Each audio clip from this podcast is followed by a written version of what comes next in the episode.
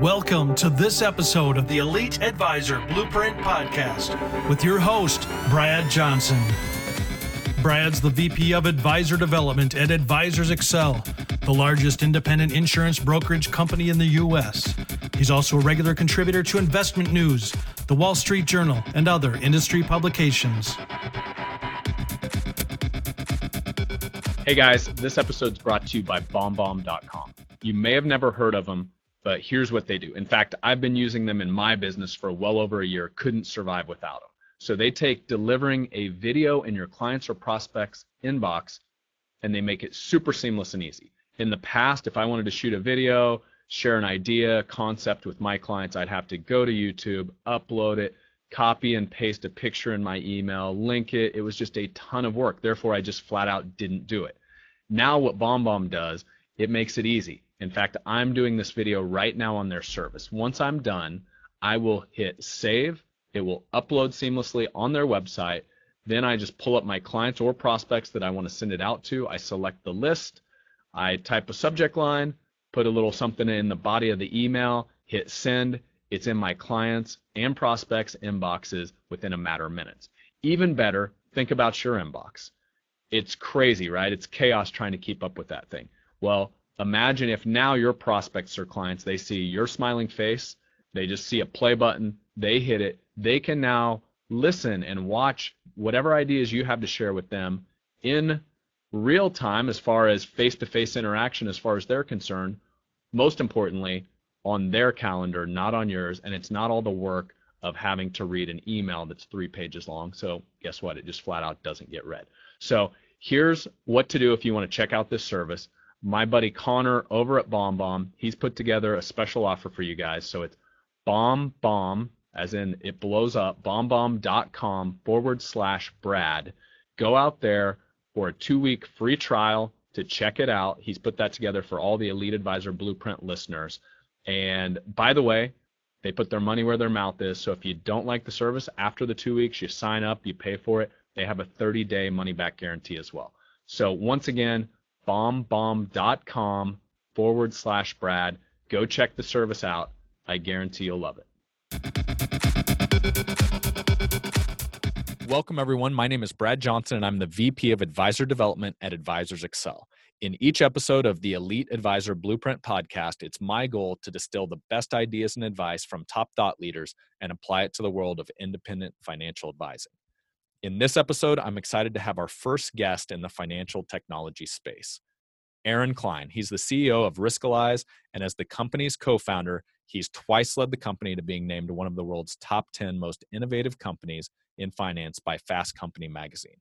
He's also responsible for helping grow the three employee startup into a company that employs over 100 just five years later.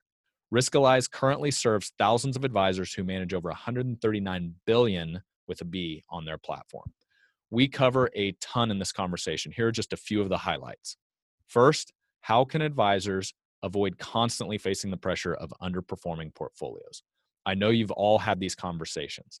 That client that walks in upset because the S&P 500 did 15% last year and your portfolio only returned 10%. Aaron has a solution. Next, what is the one thing Aaron sees in the world of robo advising that will always differentiate great advisors? In fact, he sees this as the biggest opportunity in the next five to 10 years in the financial advisory space. Finally, how do you scale a company from three employees to 100 plus in just five years?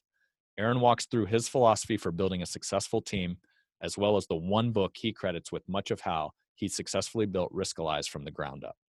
One final note for those of you listening to this via podcast, this was originally a live video call with my clients where Aaron and his team at Riskalyze offered a free gift. In fact, an incredibly timely free gift. No need to panic, a roadmap to the DOL's final fiduciary rule and how technology can bridge the gap. He's agreed to extend the offer to our podcast listeners as well. You can download it at bradleyjohnson.com forward slash Aaron Klein, along with all the show notes, complete with links to all the resources, books, and everything else discussed today. As always, thanks for listening. And without further delay, my conversation with Aaron Klein. Welcome, Aaron. officially to the Elite Advisor Blueprint podcast. Thank you so much for joining us here today. Excited to be here with you. Awesome. So, this is going to be a lot of fun today. Uh, for those of you unfamiliar that are tuning in, either watching or listening, Aaron Klein is the CEO of Riskalyze as well as co founder there. Uh, some incredibly cool software. We're going to dig into more about what it does and why financial advisors all around the country utilize it in their planning process. But uh, one of the quotes I heard in one of your interviews that I'll, I'll just use to describe it, Aaron, and you can correct any of this that I get wrong. You said it's kind of like if you could Google your ideal investments that go into your portfolio that really match up with your risk profile. I don't know. Do you remember even saying that? I, I, I sort of remember saying that a long time ago. I haven't used that one recently, so you may have resurrected it. That's a good one. Sometimes the best ones you forget and have to come back to. That's right. That's right. You know, I, I really, when we sort of started, we started from a standpoint of believing that um, individual investors uh, have this have this challenge that's rooted deeply in their psychology um, we tend to sabotage ourselves as investors. And and we do it because of fear. We react to risk in a short-term way. We make bad short-term decisions and those hurt our long-term financial goals. And uh, you know an example of what i'm talking about i think it was warren buffett who said it best um, you know, stocks are the only thing that the American consumer refuses to buy when they're at their cheapest and only wants to buy when they're at their most expensive, right? So, so when the markets are up, we we feel optimistic and excited. We want to put more into this. We want to contribute more money to our accounts. We want to we want to get you know more invested, if that makes sense. Um, when the markets pull back, we start getting a lot more fearful. Um, and if they pull back enough, that's where a lot of investors, and of course, everybody's different on how much risk they can handle. Uh, but when they pull back enough, that's where people get very fearful. They start making very bad short term decisions. They sell uh, or they go to conservative or whatever they do. And, and they usually stay there until the markets feel safe again which means that the recovery has already happened. And then they're buying back in or going aggressive at the top. And um, that's just really disastrous for investors over the long run. Uh, so our belief was uh, we, we, invented this thing called the risk number the idea that we can pinpoint how much risk somebody can handle in a quantitative objective way and then the advisor can use that uh, to really build a portfolio that is aligned with that investor and allow turn that investor from a fearful investor into a fearless investor. And and when they become when they become a fearless investor then yeah it's a little bit like googling the investments that fit them uh, and and and they've got a portfolio that they can stay with for the long term. And that's not only yeah it, it is good for the advisor but it's really great for the investor and their success as well. All right aaron. So um, I like to call myself a Riskalyze rookie because I'm just I'm just really getting familiar with it. And I know uh, one of the reasons that Advisors Excel, we have a, a wealth platform, and one of the reasons Riskalyze is a big part of that is some of the biggest frustrations that I see as far as financial advisors is you know it's not the consumer side like like really your software is addressing it's more on the advisor side where they build this beautiful portfolio yeah. right they build this beautiful plan and then a year later, their portfolio has performed at 10% and the S&P 500's performed at 12%, right? Right, right. And so everybody benchmarks it seems like the S&P 500 is the typical benchmark in our industry. Right. And you, you There's only one time when when clients don't benchmark against the S&P 500. That's when it's losing money, right? This is true. When the S&P 500 is losing money. That's not the client benchmark anymore right? The the clients are, are saying are saying, well, I, I I'm I'm it, we're, we're, we're losing money. What's the problem? you know, so uh, they, they they don't seem to compare it quite as closely uh, when right. the markets are down, right? But you're right. When markets are up, um, the S&P 500 typically is the benchmark, and um, that's that's been a big part of the discussion as well. Uh, you know, one of the things that we set up with Riskalyze is uh, one of the key analytics is you know a portfolio will have a risk number and will have a 95% probability range, and so we really train the advisor um, to not succumb to the uh, the temptation to put to talk about the return of the portfolio right? Because a, a very typical uh, a thing an advisor will say, the advisor is trying to focus the client on the long term. The client is pushing back and going, but what can I expect out of this portfolio, right? Like what what um, uh, what, what, should my expectations be? And they sort of pound, pound, pound. And finally, the advisor capitulates and says something like, well, over the long run, this portfolio should average 8% a year. And of course, you know, the client didn't hear any of that except for 8%, right? Like that's the only thing they heard. So if the market is down or below average, um, they're, they're going to say, well, why didn't we make 8%? And if the market is above average, um, by the way, the one thing the market almost never hits is its own average, right? But if the market's above average, then they're going, why aren't we beating the market? Why is the market beating my portfolio, Brad? Mm-hmm. And and and that's a tough question to answer sometimes because you're thinking like, why am I benchmarking this portfolio against the index. And so, one of the really key features that we've been able to help advisors um, uh, leverage is what we call stress testing, where they can they can say, "So look, your portfolio is a 45 on the risk number scale from 1 to 99. The S&P 500 index is an 80. So, yeah, take a look at like 2013 and take a look at 2008. In 2013, you would have made a lot less money with your 45 right. than the S&P 500, which is an 80. But in 2008, you're also going to lose a lot less money with a 45 than with an 80 and, and you know the risk number is sort of shaped like a speed limit sign so that really helps the the client grasp the idea um, you know, I, a lot of, of, of, advisors will say, I can give you an 80. In fact, I can give you a better 80 mm-hmm. than the S&P 500 index. Okay. But you told me you wanted to be a 45. And of course, the client then understands the, the balance of risk versus reward and is able to say, no, no, no, no, I don't want to be an 80. Uh, there's a reason I wanted to be a 45. And that that's what I love. It's the clarity of we're not chasing some fictional number. This is your number that yep. you essentially took a test that said, here's where I want to be. Yep. And it's really, uh, it's holding them accountable as well. You know, yep. and I, and I think that it, it gets to encapsulate also um, the advisor leading the client to the right decision. We, we mm-hmm. talk a lot about that in our training because, you know, the other thing that a lot of advisors say, well, gosh, my client, you know, came in, they're 58 years old, they had never saved, and they want to retire in seven years and their risk number comes back and they're a 33 okay well that number probably isn't going to work for them right like i that right. that, that math ain't going to compute and so um, and it doesn't matter whether you're in california or kansas it's just not going to compute and so you know they uh, they will uh, there's sort of the con the risk number will be when we capture the risk number for the client that's how much risk the client wants well, one of the big jobs of an advisor is to say, well, how much risk does the client need to reach their goal? And they're able to use Riskalyze to answer that question as well and be able to say, well, for this client to reach their goal, they're going to have to invest more like a 65. Mm-hmm. And now we've got a great conversation to have with the client because we can demonstrate to them what, you know, the kind of downside risk that would be normal for a 65 portfolio as compared to a 33 portfolio right?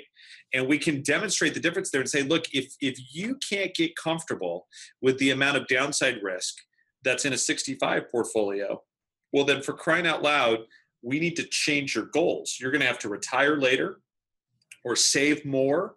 Um, you know you're going to have to do something else other than the goals that you've that you've laid out here uh, because we're not we're not going to make it um, I, you know, if we invest you like a 33. And so that allows the advisor to have sort of, we, we like to call it the come to Jesus meeting, right? Because, mm-hmm. uh, and it's better to have that meeting then than to have it three or four years later when you're trying to explain to the client they're nervous they want to sell because the market has taken a dip and they're invested like a 65 when they feel right. like a 33 right? You want to have that conversation early while their psychology is in a good place so that when the market does dip you can say now wait a minute we agreed you weren't going to sell out of this portfolio over fear because this is a normal kind of loss for this portfolio.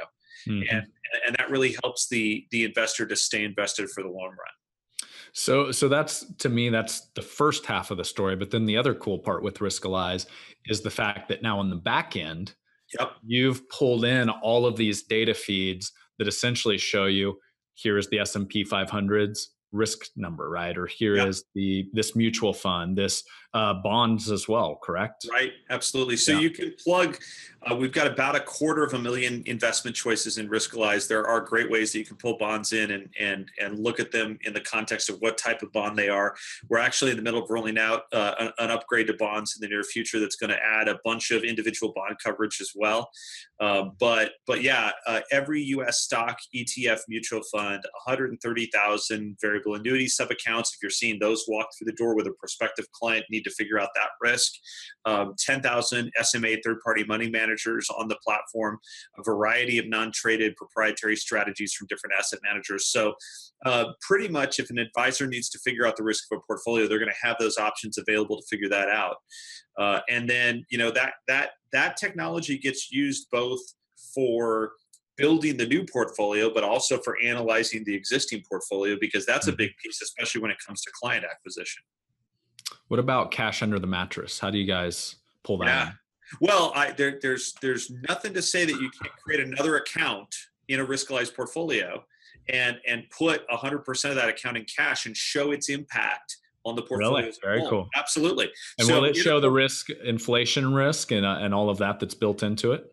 we build that into the retirement maps aspect that shows it over time so that hmm. you can demonstrate um, you know I, I, we had one advisor who said I, I, i've always had this client who was just stressed out about you know the risk of the bond market going down because he was you know interest rates skyrocketing for sure. um, and the risk of massive inflation. He just believed that both of those things were going to happen um, and i don't know if he was worried that trump was going to get elected or what the deal was but he you know or, or, or maybe it was the other way around. Who knows?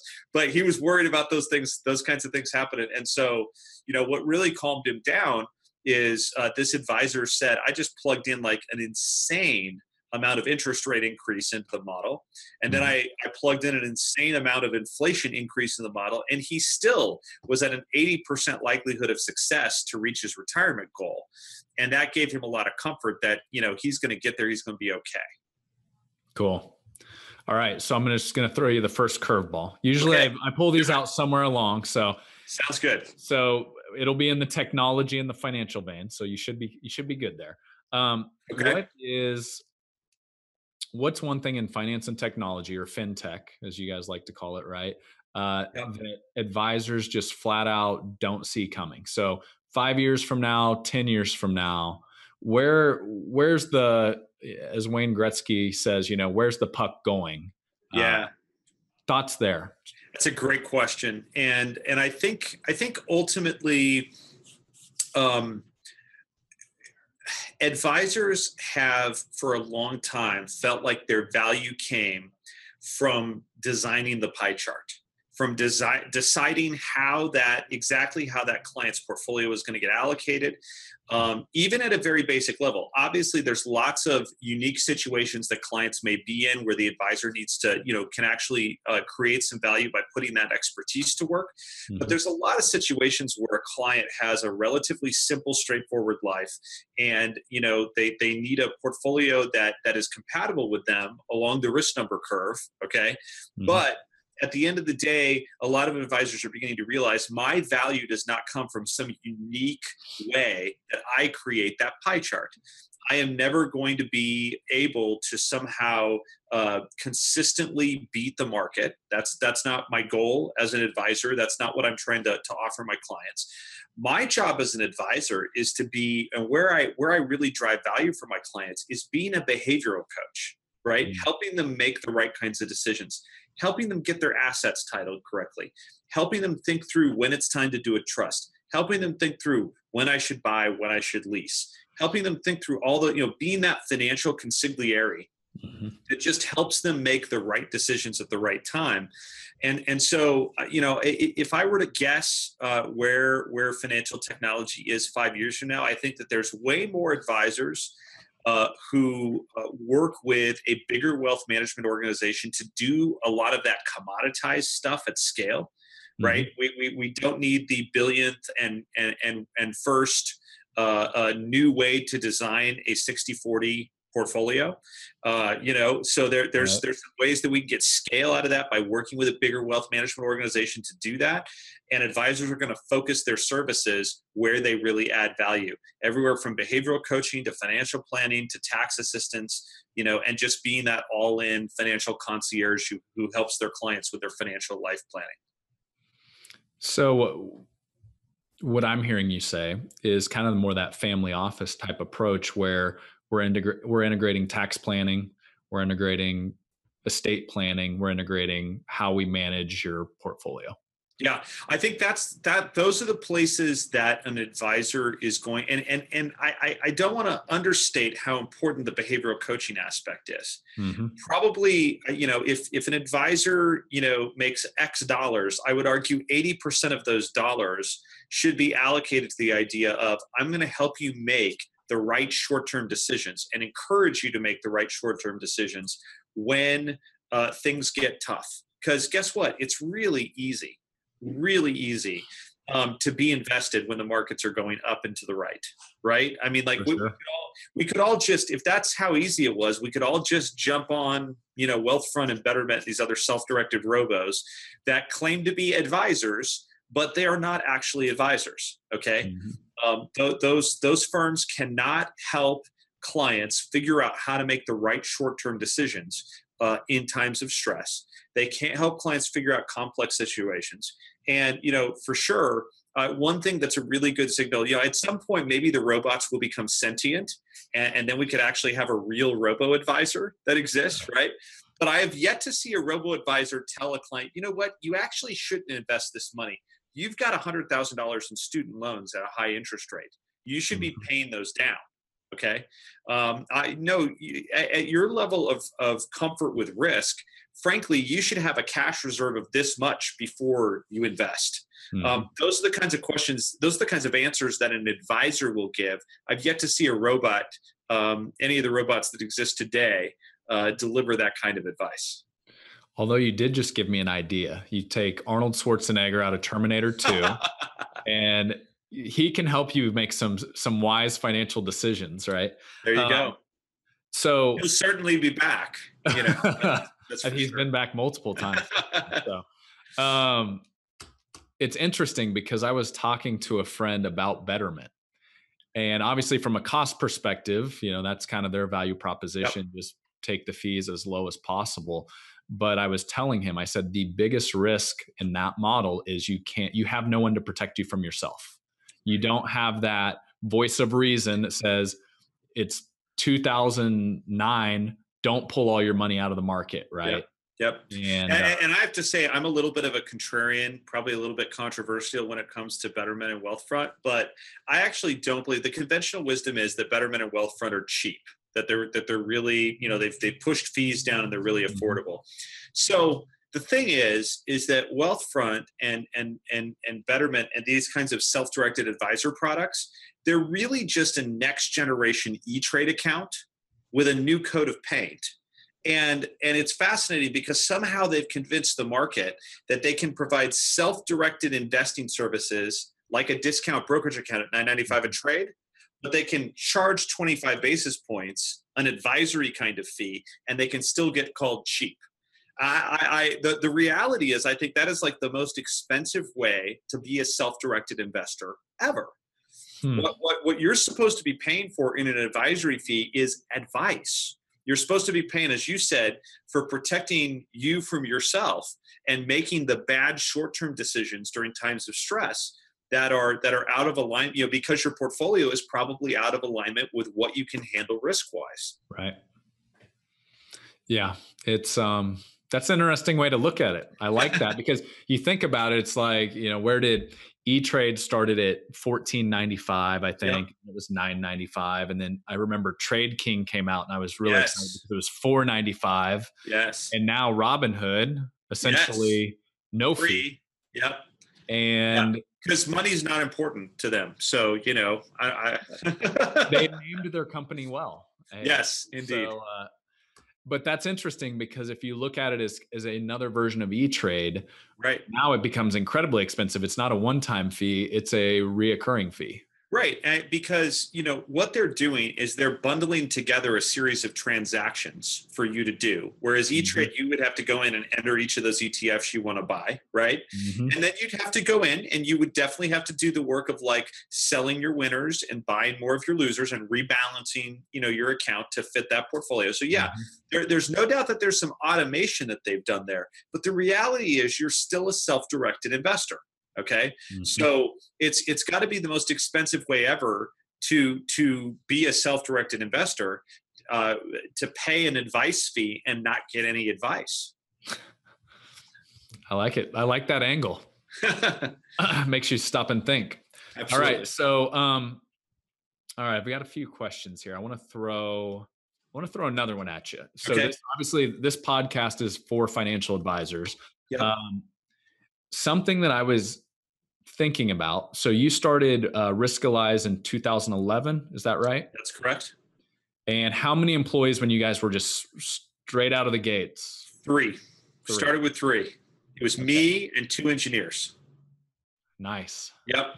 Sounds like an amazing time. It was an amazing time, and and uh, you know it was um, it was it was a simpler time, that's for Yeah. sure. Uh, but it was an amazing time. The three of us worked out of our homes for the first you know year and a half or so, um, and we were I mean boy we fought bad internet connections and everything else, but we would just sort of camp out in my home office and and and and work on product and work on core technology. Um, we actually had a very different strategy when we started um, we didn't believe that great advisors would road test brand new risk technology on their clients at least the great advisors that we really you know wanted to have as, as customers one day and so we said oh gosh we'll probably get to serving advisors in like 2015 some far off year like 2015 um, you know because this was 2011 Right. and um, and we said we're gonna we're gonna focus on consumers at first. We're gonna focus on these guys who are putting 25k into an E Trade account.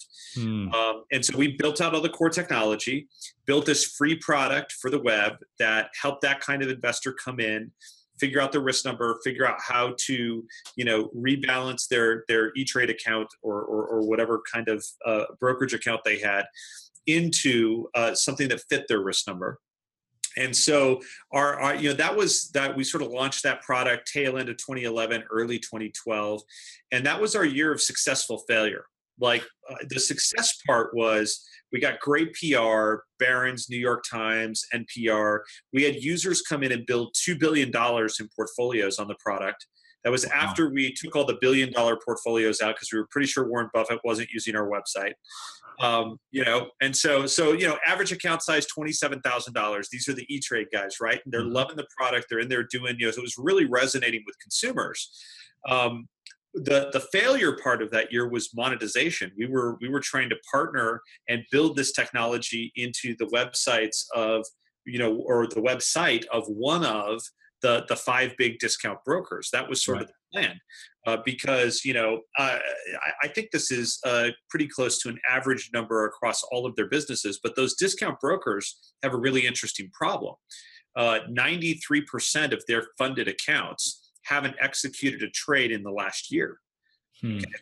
I, this is not buy and hold. This is buy and ignore. Like I have no Right. idea what to do as an investor. And so, you know, our pitch to them was we could actually turn these fearful, frozen, I don't know what to do investors into fearless, um, uh, intelligent, I do know what to do investors with this kind of technology. Uh, and if we could reactivate, you know, 10% of their dormant accounts, that would be pretty huge for them.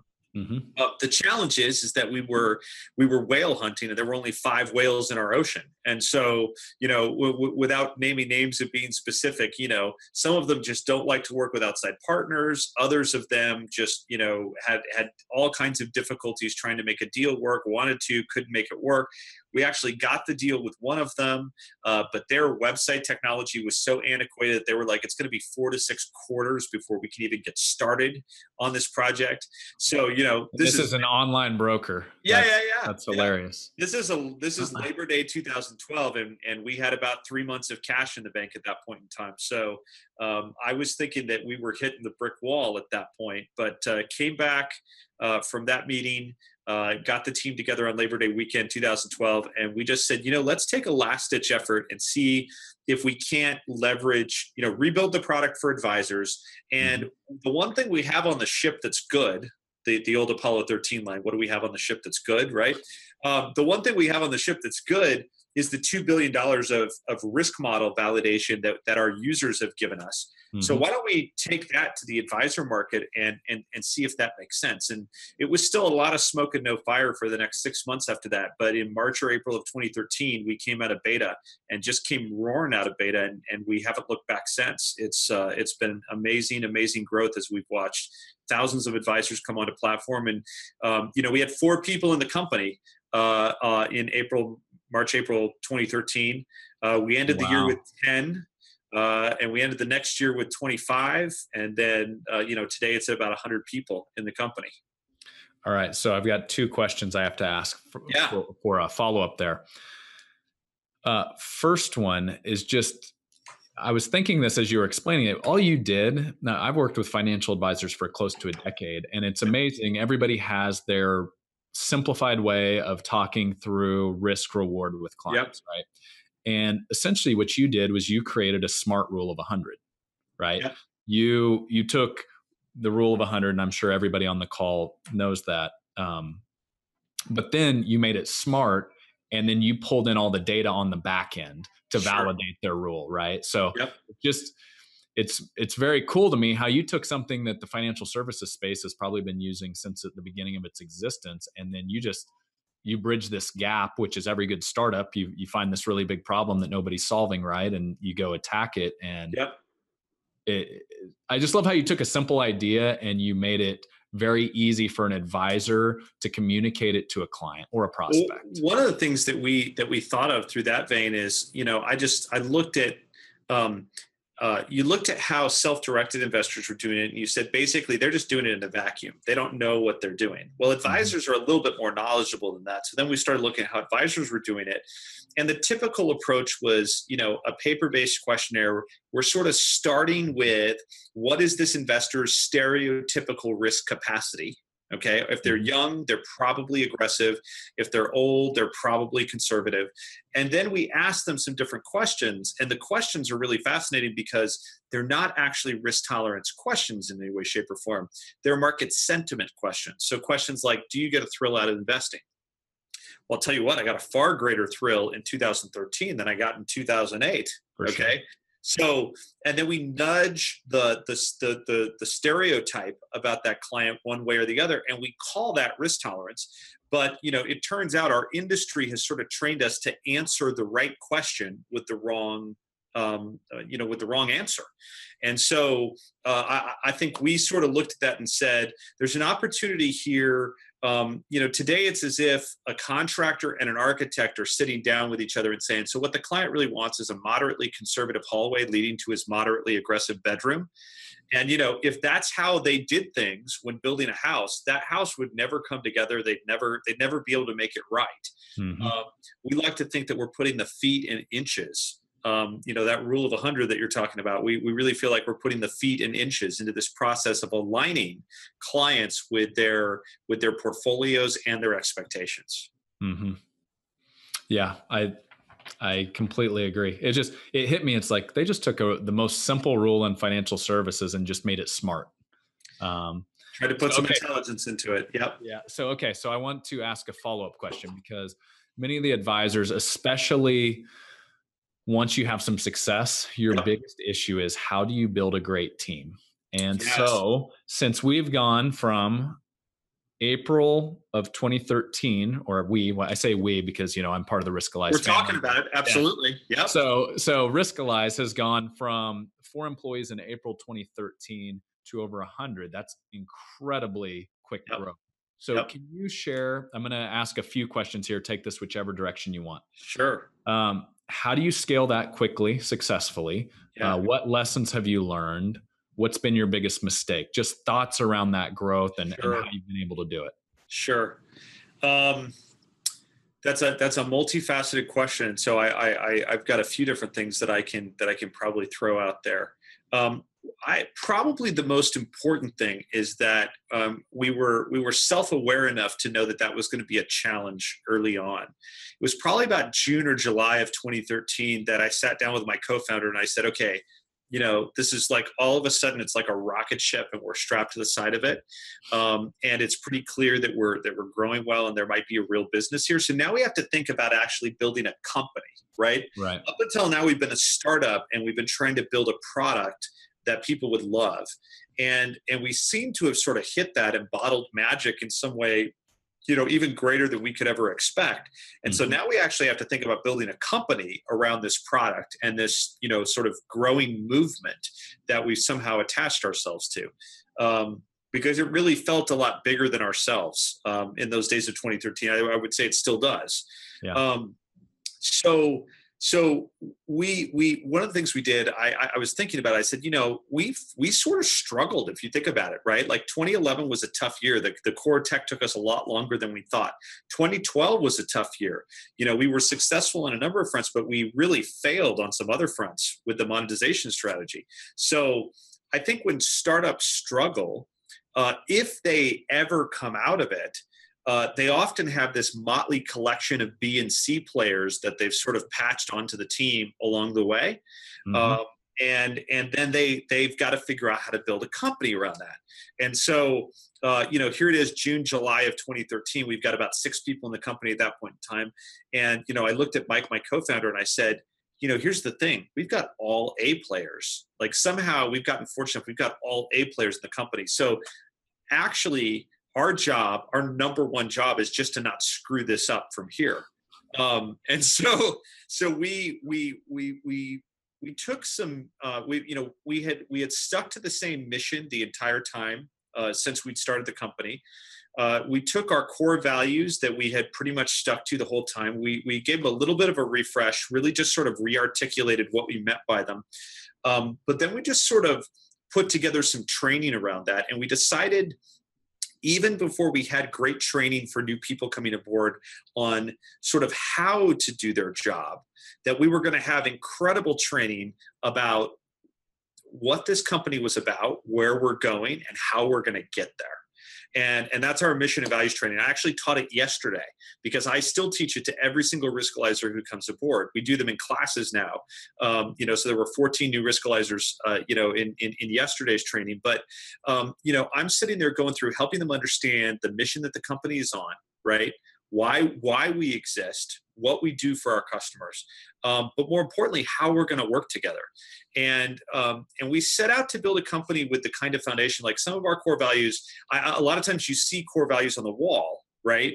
But the company doesn't actually live by them. So we mm-hmm. our big litmus test was we're, we're going to have core values that the company actually lives by day by day. So um, you know they are they are things like um, communication, having using open and direct communication uh, to save time and solve problems quickly. Uh, that is a tough one for a lot of new people who come aboard. Uh, if you came, if we hired you out of a company that had a blame based culture, you're going to struggle coming to a high feedback culture because for the first few months you're going to sit there thinking that everybody doesn't like you but the reality is if you're doing important work at riskalyze you're getting feedback all the time we're a high mm-hmm. feedback culture and we use very open and direct communication. We don't tiptoe around issues and we don't we, we just don't do ego around communication because that just wastes time. So mm. Um, you know conflict conflict isn't necessarily a bad thing. Conflict isn't a bad thing, right? right. Conflict about ideas. Interpersonal conflict um, we push people to use open direct communication to solve that as well in a really transparent way. Uh, but boy, conflict over ideas is a good thing, and that's something mm-hmm. that, that, that helps the company move forward. We also do a lot around accountability, teamwork, and ownership. Um, and and we talk about ownership particularly. We we want everybody to own uh, the the part of the company that they run and think about their job in terms of inputs and outputs. So, you know, you know, the the entry level team that we have literally thinks about their job as owning a set of outputs. And I make the point that way if if there's something going wrong in the area of the company that you own you're able to rate you know to sound the alarm early on because guess what i can't i don't have day-to-day visibility in what you do anymore So Mhm. I can't raise the alarm and say there's something wrong here. I used to be able to do that when there were four people in the company, five people in the company, right? It was easy for us to know what was going on and to stay aligned because we just say, "Hey, everybody," and we walk into the middle of the room and we talk. Well, it's a Mhm. lot more complex of an, of an organism now, and so I, I- I think just setting those kinds of of core values into place of how we're going to work together, um, choosing to, to be a place where open and direct communication is how you work. Um, I think that has been a big part of, of why we've uh, grown the way that we've grown and been able to scale the organization because you know, I, I had one person tell me um, in, in the latter part of 2013, this is a really weird organization. I'm like, really? Tell me, tell me more. Nice. And, and and he said, he said, well, you know what? I, I've I've joined a lot of companies before. I've always gotten really great training on how to do my job. Here, it's like you pushed me in the deep end of the pool and said, I really hope you know how to swim. Okay. Mm. But on the flip side, I've never felt more connected to where the company was going and how it was going to get there. I understand what mission we're on and I understand how we're going to work together to accomplish the mission. And as a result, I can be a million times more effective in what I'm doing. And I, for me, that just spoke volumes because that's what we were trying to put into place to help us scale an organization. That's awesome. So, Aaron, do you have any books or other resources that have helped you down that path that's led you to how you lead the team now? Absolutely. So, my favorite, like my hero and my favorite business book, bar none, is The Hard Thing About Hard Things. Um, or maybe it's the hard things about hard thing. I, I, I don't remember. Hard. No, it's the hard thing about hard things. That's what it is. By Ben Horowitz, um, who is you know one one half of the uh, Marc Andreessen Ben Horowitz investing partnership. It's a venture capital fund in Silicon Valley, and uh, you know Ben is really interesting because he is not your typical venture capitalist. He was CEO of of uh, a company that started out uh, being called Loudcloud, uh, eventually transformed into a company called Opsware. Um, and the story is an incredible story, but basically, he wrote the book because he said every management book that is out there is written about successful companies. And you know the problem is is that they they really mess up causation and correlation you know so for example they'll go out there and they'll say um, you know I, he, he he tends himself to pick on jim collins with good to great right? Because right. he'll say well look you know you got to have a big hairy audacious goal. Uh, that's what great companies have. And then you know you set a big hairy audacious goal. If you don't meet your big hairy audacious goal you know the jim collins athletes will say well i guess you're not a great company you know? And, and and so you know i guess I, we're just good. Yeah we're just we're just good. So you know ben horowitz would, would just say he said nobody was writing a management book. Nobody was writing about how to lead a company when things are hard. Yeah. and the reality is building a company is one of the hardest things that you'll ever do.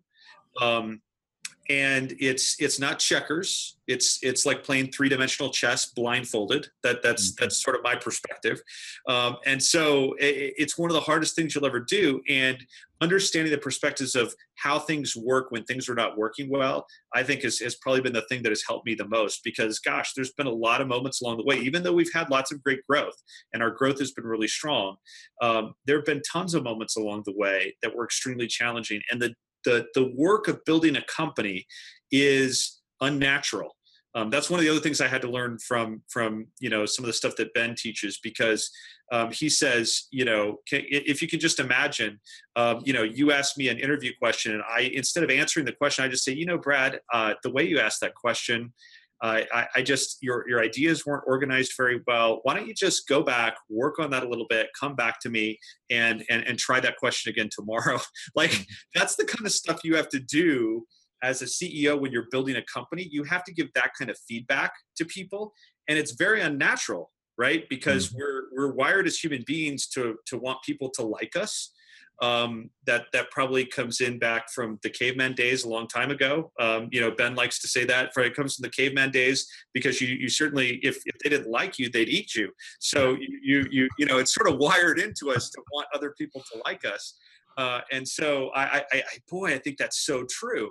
And it's it's a very unnatural job to build a company and, and lead that process. And so that's been a big uh, you know learning experience for me and that's probably been the number one i love that book and i i, I reread it all the time because it's huh. that helpful for perspective Thanks for sharing that. I've I've heard of it. I have not read it. Um, it's, so it's fascinating. I'll, I'll, definitely check it out. Um, yeah. Your comments made me think of a book I'm actually just finishing. Uh, yep. The Five Dysfunctions of Team by Patrick Patrick Lencioni. Yes. Patrick Lencioni, one of my favorites. Great guy.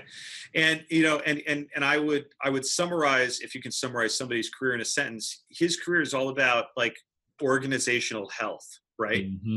And it's it's a lot of um, uh, it's it's just a lot of true stuff about how organizations have to be healthy to be able to function.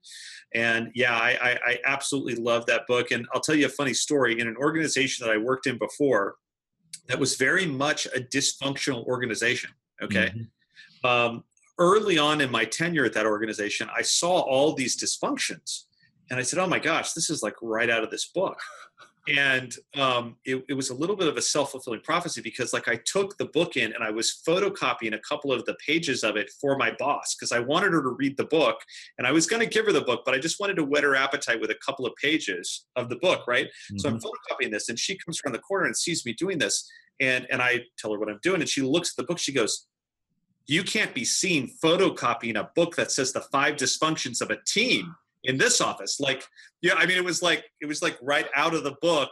It was so meta. It was just unbelievable right? I'm just like imagine what people that, that was your sign that, this might not yes. might not be the right spot for me right? you know it, i'll tell you what i and that's the first uh that's the first book by patrick that i've read. I'm not even going to try his last name i'll butcher it. But um what i like is how he takes this business philosophy but he puts it in story Yes. And it's it's so easy to read. It's just like you're yes. reading fiction. So yes, it's, it's been a great read. That's great. Yeah, and and what you'll find with Ben's book is that he he uh, he does a similar thing and puts it all into story. The uh, the bonus is that all those stories are true, and so it, it, it's fascinating because there's a lot of similarity in both the ideas and the writing there, and and they're both really really great individuals. Cool. I'll check. Uh, I'll check the hard thing about hard things out. Yeah. Um, Okay, so what two questions on this. Um you said early on you had all A players. Yeah. What have you found going from 4 to 100? Have do you have tools? Do you have systems? Do you have third party services that you use that allows you to keep uncovering A players? What Absolutely. How, how do you approach that? Um, you know, we, we don't have a perfect batting average on that by any stretch of the imagination, but we have a really good batting average. I would venture to bet. Um, I, I, sort of do this little game at Mission and Values. Um, I ask people to read off their employee number off their badges, and the, at this point, the highest employee number um, tells us that we've done about 170 hires in our history. Um, now we have you know we have one particular team that sort of inflates that because it's an entry level team with a lot of college um, you know students that come aboard and work on that team so that inflates the number a little bit um, because it's designed to be a short-term job and so so they, they go back to school and things like that mm-hmm. but nevertheless out of 170 hires we have maybe asked eight or nine people to leave the company um, o- o- over that course of time and so um, that's to me that's a signal that um, you know first of all people when they get hired can feel pretty secure in their jobs because they know that we we selected them really carefully and that we're investing a lot in their success and that we're going to do everything within our power to make them successful before we frankly you know write off that investment mm-hmm. um, but at, at the same time you know how do we go through the process of trying to, to hit that kind of high batting average?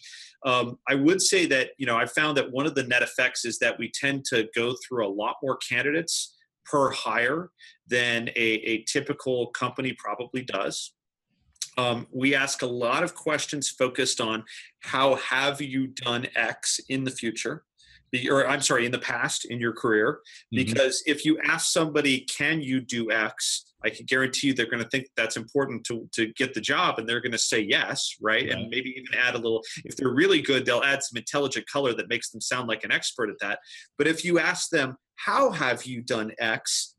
At this company that's on your resume and then you ask them uh, to, to tell you a story about that um, you know I, it, it I got to tell you it's an amazing interview technique because it absolutely weeds out the people who have actually never done it and have just studied up on how to do it mm-hmm. okay uh, versus the people who have actually done it and have a track record because guess mm-hmm. what all of those people um, they are are absolutely willing to tell you when there's a piece of the question you're asking about that they haven't done okay? Because because they've got so much strength in their experiences that they feel confident enough to be able to say and you know i have not done that piece of the job before. That's going to be something i'm going to have to learn. Here's how i would think about that. And now they're sharing with you in a very transparent way you know what they know about process and what they've thought about that and what they've studied up about that the other people who don't have a track record to speak of okay or have not been successful frankly at the things that they're claiming to be successful at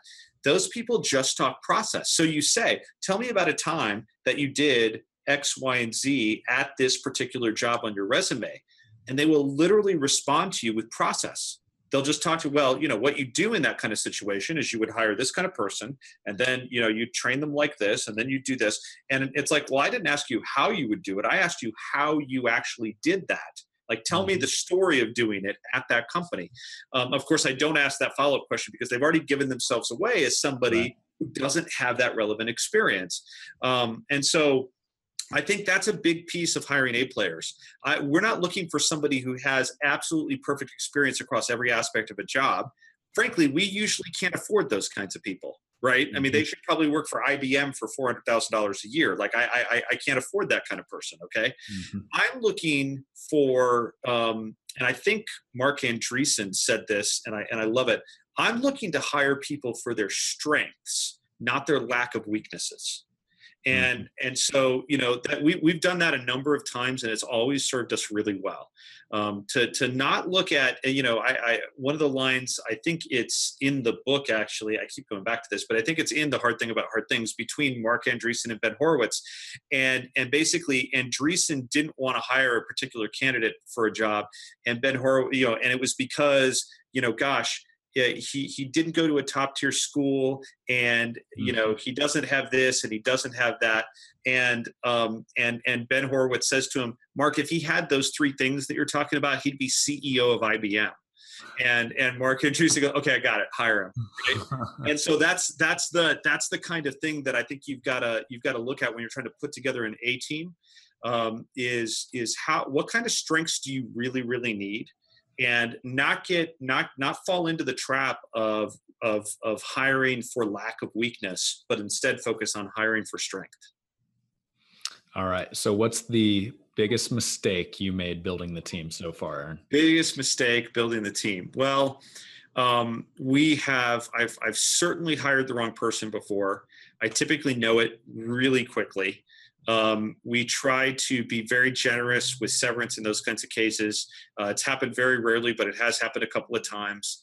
Um, I would say, you know, the other big mistake that I made along the way, and, and again, we fixed this pretty quickly. I, I, I, would say that we created the opportunity for um, political behavior uh, because we wanted to be transparent and responsive to employees.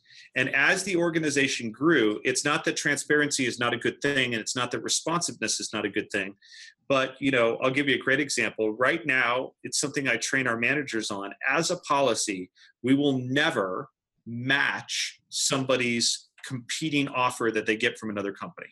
Mm. We seek to um, to pay all of our employees, all of our riskalyzers uh, at market level for the job they're in, for the skill set that they bring to that job, and you know, frankly, for our budget that we can that we can afford for that job. But we try to triangulate those three things and come up with a market level rate that we can pay that person for that job, and we sync that up for every riskalyzer once a year on December the first. Now, now, why do we do it that way? Because um, think about it this way I want every riskalyzer to know that they do not have to engage in political behavior to be treated fairly when it comes to compensation.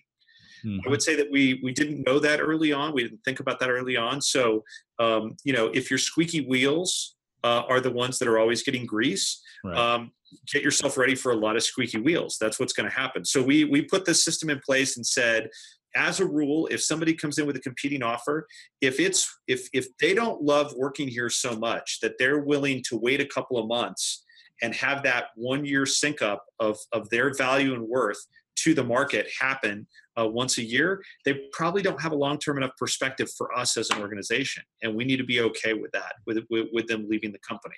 And so far, to my knowledge, we haven't had anybody leave the company overpay mm-hmm. because mm-hmm. they know we're going to treat them fairly, number one. And number two, they know that uh, they don't have to go out and do uncomfortable political things. It's not who you know or who you're friends with or how well you curry favor with that person or whether you go out and get a competing offer. That doesn't you know set your compensation uh, it, it's handled fairly in a, in a, in a pretty transparent and clear way hmm. i like that uh, you're there's hints of Steve jo- Steve Jobs in there with what he did early on with Apple building the Mac team. It was more about the mission. Interesting. Uh, yeah. So being a tech guy, I'm assuming you've seen this. If you haven't, you have to watch it. Have you seen Steve Jobs' The Lost Interview? Uh, the Lost Interview. I feel like I have. That's on YouTube, isn't it? It was on Netflix. Oh no, I have not seen this. Okay, I'm going to uh, check this out. Yeah, well, I I was just so originally you could stream it on Netflix, then they took it off. Then I went oh. I was talking about it in another conversation I had and so I was going to go out and buy the DVD cuz you okay. used to be able to get it on Amazon. Now uh-huh. it's like $150 cuz it's out of print apparently. so I'll I'll find a way to find you one because I think there's one floating around. But I'll, okay, cool. But That's he awesome. He talks a lot about, and the, I want to bring this back to the interview. Um, he talks a lot about how he built the Mac team and how yeah. it was more about the mission and the team and it's kind of like you know kennedy says we're, we're putting a man on the moon by the end of the decade right mission and getting everybody pointed towards that common goal yep and i see pieces of that with how you guys build and train the team. And hey, it's not about XYZ company over here offering right. five grand or 10 grand more a year. It's it's about what we're trying to do here together collectively so right right and i and you know i never want to ask people to um i guess i'll say be charitable to their job right and and mm-hmm. work for for less than what they're worth as much as we believe we believe in in focusing our people on mission we believe in compensating them fairly but i think that you know what's interesting is the belief in compensating people fairly has led a lot of companies to create a system that is inherently unfair which is you need to go get a competing offer or you need to curry favor with someone in order to be compensated fairly. And that takes people's eyes off the mission, as you just said. Um, mm-hmm. Um, and I think that's that's the most important thing. When you can get that out of the way and let people stay focused on the mission, they mm-hmm. will. Mm-hmm. Cool. All right. So we're getting towards the end here. And yeah. as always, I have way more questions to ask than time for. No so um, I'll try and be faster. How about that? Okay. Yeah. Just speak. Okay. You grew up in the 80s, right?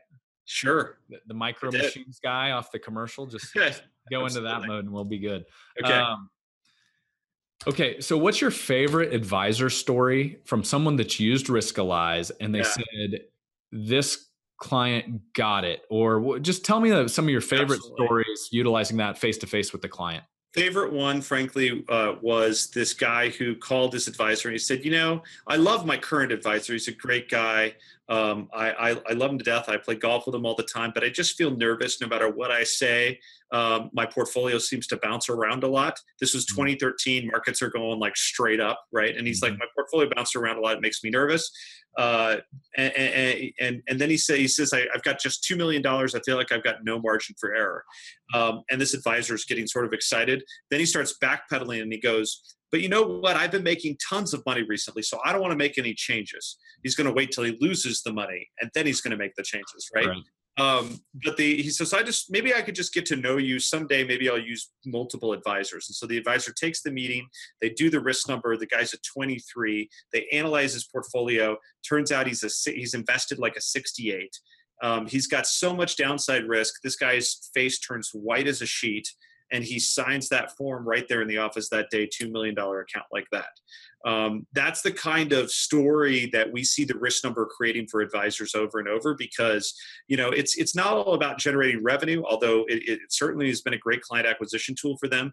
It's about getting that client aligned with where they need to be and what their expectations are because that drives that turns a fear a fearful investor into a fearless investor. And that's just mm. that's that's what we're all about. Mm-hmm. that's cool so, all right. So, with the handful of minutes we have left here, yeah, are you ready to go into rapid fire questions? Let's do it. All right, cool. So I can tell already you're a well-read guy. So let's just start there. Favorite, and I'm going to exclude the book you've already given. Okay. So, favorite book as far as business that you've ever read, and why? Secondary question on there. I'll give you a chance to think. Okay. Is there a most gifted book that you've read, and, and why? I'm going to have to give both to. Um, I hope I'm stating the title correctly, but it's the it's the I call it the Blue Ocean book. Okay, yeah, which, yeah. which really helped me think and learn about competition. You know, Blue that was Ocean strategy. Blue Ocean Strategy. Yep. Thank you.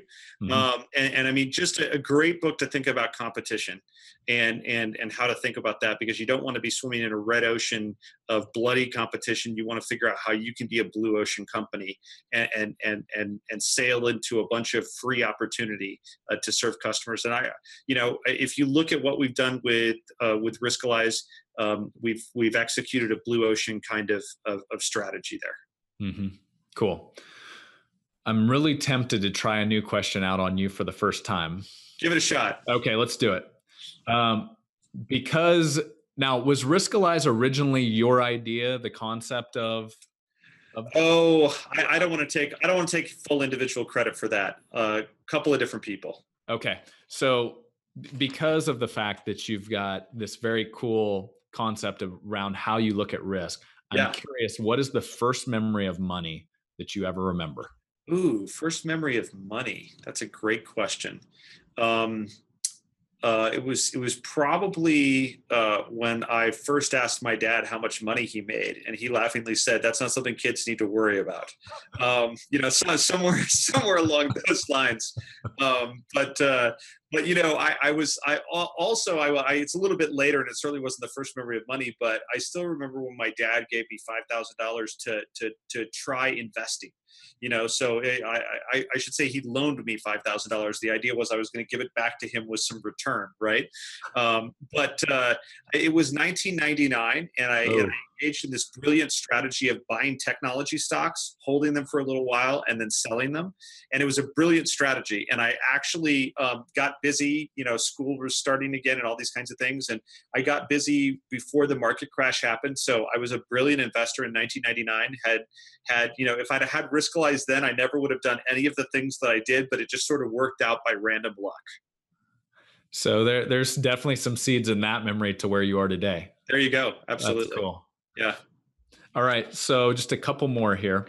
Uh, when you hear the word success, who's the first person you think of and why? you know probably my dad um, my my my dad um, was and and my dad's not like fantastically wealthy or anything like that but he was wildly successful in overcoming his personal challenges um, he was an orphan. Um, he was raised by family. Um, he broke Mm. that cycle and um, i'm the oldest of six kids and he uh, was an amazing amazing dad for all of us um, and taught me everything I know about business. I had the opportunity to go to work for him in the afternoons after school, starting when I was 12 years old. And um, it was like an MBA course after MBA course after MBA course of, of learning uh, stuff from him. And um, so I, I definitely have to say my dad. That's cool. I should ask you that at the beginning. So, huh? So your dad essentially gave you your first job. Is that? yeah absolutely and definitely my love for business and, and you know he he built a company from scratch ended up selling it to a larger competitor um, and uh, you know I, I i got to help negotiate that deal in 2002 when i was about 20 24 years old um, and so you know it, it, it was just a fascinating experience to get to work for him uh, for those for those 12 years It's a high level of trust your dad's given you there at 24. absolutely absolutely Cool. All Yeah. right. So let's go ahead and we'll wrap with this question. Okay. Um, so, what's one piece of advice that you can give everyone on the call here today that's led to your success? Hmm. Well, I, I, I, you know, it takes me back to our core values as a company, um, and and I, our, our first value as a company is delight. We believe in doing whatever it takes to engineer um, uh, delighting our customers into our product and into every interaction that we have with them. And the reason why delight is so powerful is because it's actually the antithesis of something that most people think is true, which is that the customer is always right. Like Mm-hmm. we believe that the customer is not always right. I think Henry Ford said it best when he said, "If I'd asked people, if I asked my customers what they wanted, they would have told me a faster horse." Right. And so, you know, our belief is if we just said yes to every single thing our advisors ask us to do, um, pretty quickly they would come back and say, "Hey, this product is a mess. Like there's so many Mhm. knobs and switches. I have no idea how to use this. It's useless. I, I, I- I'm done with this." Um, our our success has come from listening really carefully to what our customers are interested in, um, trying to understand their interests, and then try to engineer a solution that really delights them um, and, and, and really goes way beyond what they might ever expect from simply doing what they told us to do. Um, I, I, I really think that approaching innovation uh, and, and approaching how you work with customers um, uh, with delight rather than the customer is always right has been the key uh, to why we're where we are at today. I like that. Well, Aaron, I just want to say from from my side here in Topeka, Kansas, thank you so much for clearing off an hour here to share with our viewers and listeners. Uh, it's been a pleasure. My And pleasure. So, uh, thank you for your time. Absolutely. Thanks for having me, Brad. All right, Aaron, take care. Thanks. Hey guys, this is Brad again. Just a few more things before you take off. Number one, seven technology hacks that financial professionals can use to reclaim unproductive hours every day. This is a free tool I'm gifting you on my website, bradleyjohnson.com. It's available right on the homepage and includes seven tools, apps, or other technology hacks I've uncovered in the last decade or so of consulting the top financial practices in the country to allow you to put hours back on your calendar. There's only one way to get it. Subscribe to my free updates, and it's delivered to your inbox as soon as you do. Once again, it's available at bradleyjohnson.com. B R A D L E Y J O H N S O N.com. My gift to you for checking out the podcast. Number two, if you've listened to a few of my shows now and enjoy it, I'd appreciate you heading out to iTunes or Stitcher to rate the podcast and just let me know what you think. If you have ideas for future guests, please share them there as well. Thanks again for listening. I'll catch you on the next show. The information and opinions contained herein are provided by third parties and have been obtained from sources believed to be reliable, but accuracy and completeness cannot be guaranteed by Advisors Excel. The guest speaker is not affiliated with or sponsored by Advisors Excel for financial professional use only, not to be used with the general public or in a sales situation.